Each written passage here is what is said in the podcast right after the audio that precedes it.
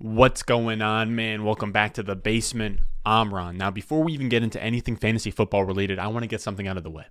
I wore a Texas A&M crew neck on Monday's video. I wore a Michigan one yesterday. I'm wearing a Murray State one today. Here's the fact of the matter. There's a spot by me in my neighborhood in Jersey that sells cheap hoodies from colleges. So I'm not a Michigan fan. I'm not a Texas A&M fan. If anything, I guess I'd be like a Seton Hall, Rutgers fan. Not just down to rep anything from Jersey in terms of colleges. But no, I am not. You know, I see comments. You know, oh, he's a Texas A&M fan. Let's go, go blue with Michigan. I just don't want to lead off like I'm a bandwagon or you know that you think that I'm a fan of your team. I just have pretty much every college hoodie out there. I have like an Alabama one, an Ole Miss one. Today we're rocking Murray State. Shout out Ja Morant. Now let's talk about some fantasy football here. We're going to get into our top trade targets, our top five trade targets for week seven of the fantasy football season. Now this is going to be a really weird week, kind of a wonky week where there are six teams on bye. It's the bye Mageddon the bipocalypse, whatever you want to call it. So there's like a limited supply of players, and there's going to be interesting spots where you're going to have a team in your league that's maybe like two and four, one and five, backs against the wall, four players on bye, and they really have nothing else. They have no other choice but to just you know auction off their players on bye just to kind of steal a win. So we have some interesting spots here to cover. Now, with that being said, let's go. Let me pull it up first. Thirsty, thirsty, trying to choose. I mean, I know I'm pretty cool. My nitty bag. All right. Now, before we get into this, make sure you go down below, subscribe, leave a like. We put out daily fantasy football content for you guys. Now, I will say this week is going to be a little bit different. I think I'll probably miss a Saturday upload because we have six teams on bye. I think I'm going to take week seven where I'm going to still give you guys, you know, a video Monday, Tuesday, Wednesday, Thursday, Friday. Probably take the video Saturday off, still do the live stream for the patrons on Sunday. But this just feels like a good week you know, kind of take one or two days off, take a step back, little mental health break. Then we come back around. I probably will go grind hard to the pedal up until Thanksgiving. Maybe Thanksgiving weekend, I'll take a little bit off. But it's been a grind, fellas. All right. It's a little bit overwhelming. I'm only 20. I'm out here doing this pretty much full time without actually getting paid full time yet. So it has been a lot. Sometimes I just want to, you know, is it crazy to say that sometimes I just want to sit back, watch some college football, play some video games, you know, hang out with friends and shit. But not to say I don't do all that. I just mean, you know, have, you know, a little bit, a little bit more free time this week. Now, enough about me, essentially. Let's talk about our first buy target, my must buy here, and that's Laviska Shenault.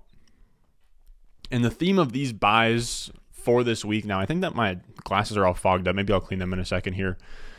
But the theme of this week is, you know, to profit off of the apocalypse, right?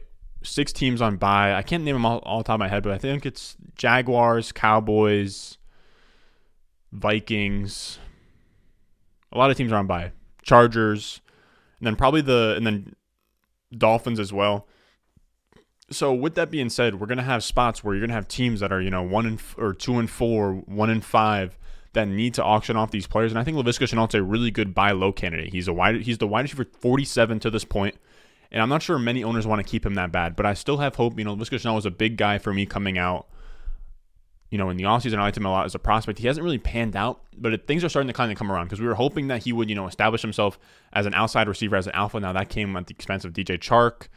He still isn't really dominating on the outside, but he saw nine targets this week on a 25.7% target share. As we know, targets are earned, not given.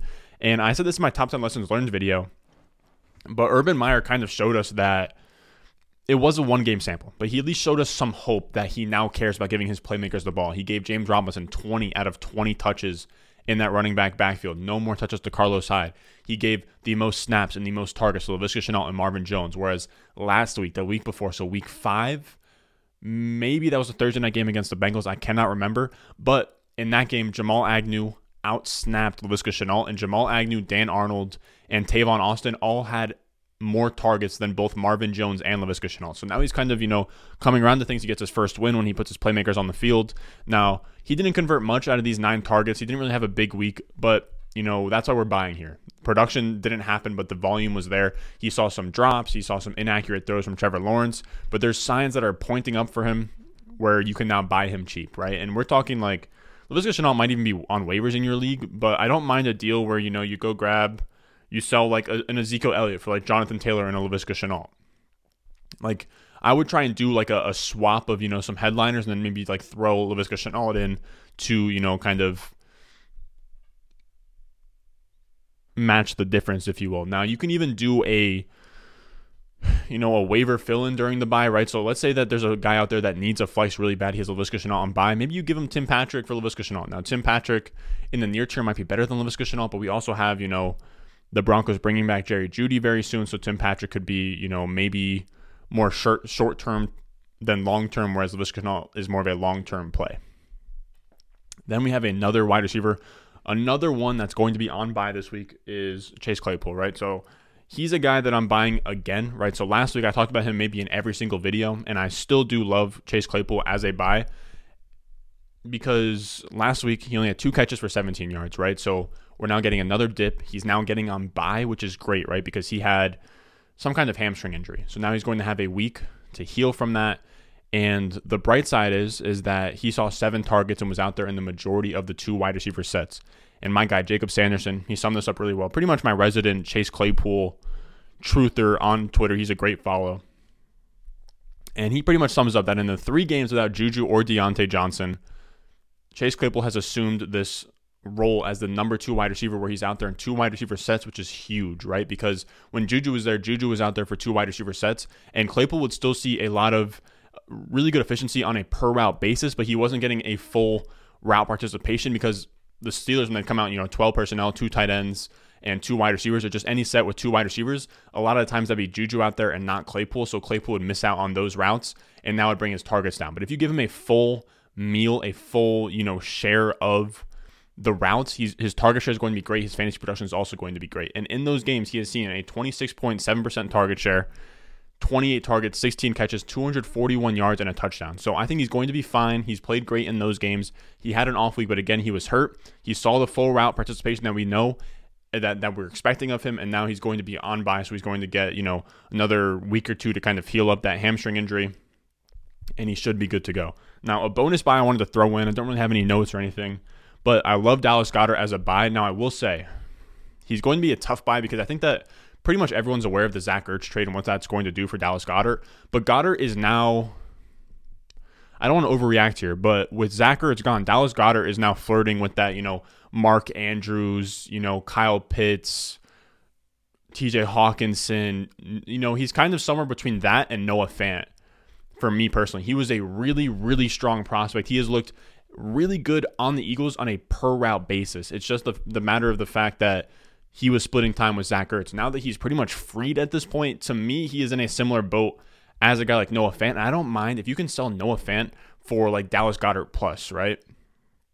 Because Noah Fant's been great, but we have to remember Noah Fant has really benefited from Jeudy being gone and Albert O being gone. So once Albert O comes back, once Jerry Jeudy comes back, I see Noah Fant kind of, you know, reverting back to himself. Still is like a, a fringe, you know, top six to, you know, 10 type play, but I think that Dallas Goedert is going to give you similar production. And if you can get, you know, profit on top of that, I would take that every time. Goedert, like I said, really, really good prospect. He's been extremely skilled. He was great in fantasy last year. With Ertz gone, I'm actually really excited to see what he does now. And that's going to bring us to this is a weird section that I have labeled as do not buy.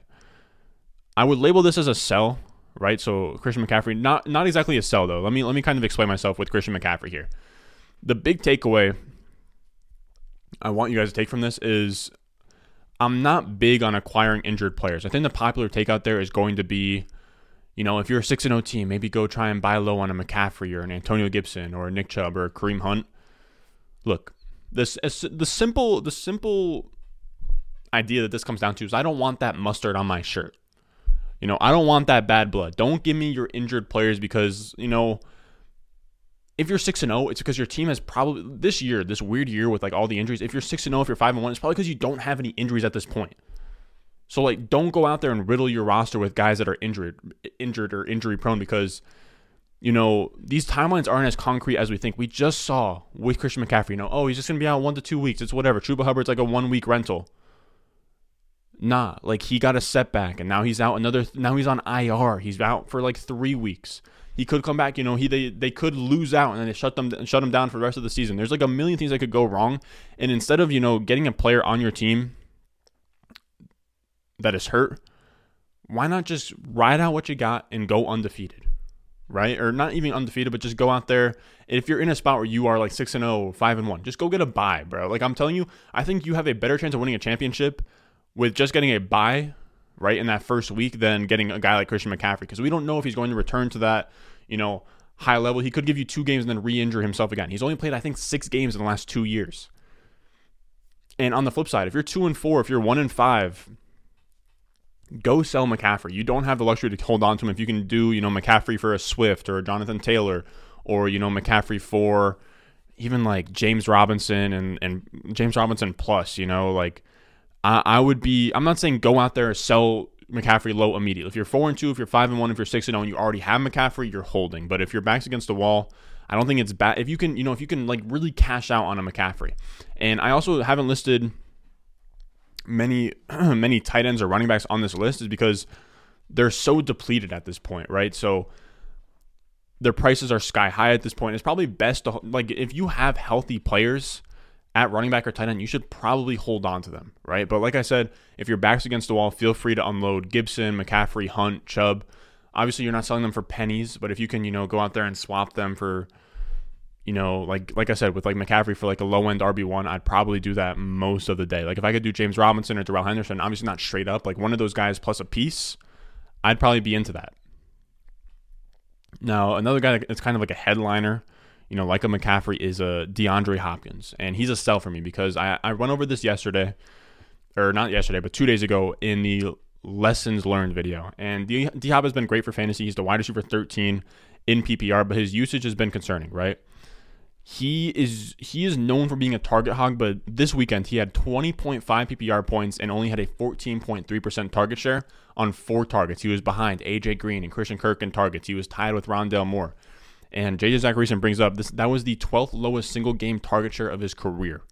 He now has a 19.5% target share on the season after averaging about 29 to 32% target share in the last three seasons. So there's a lot to be had here or a lot of concerns here in terms of volume because Hop has has always gotten there on just insane amount of volume, being a target hog, 30% target share guy.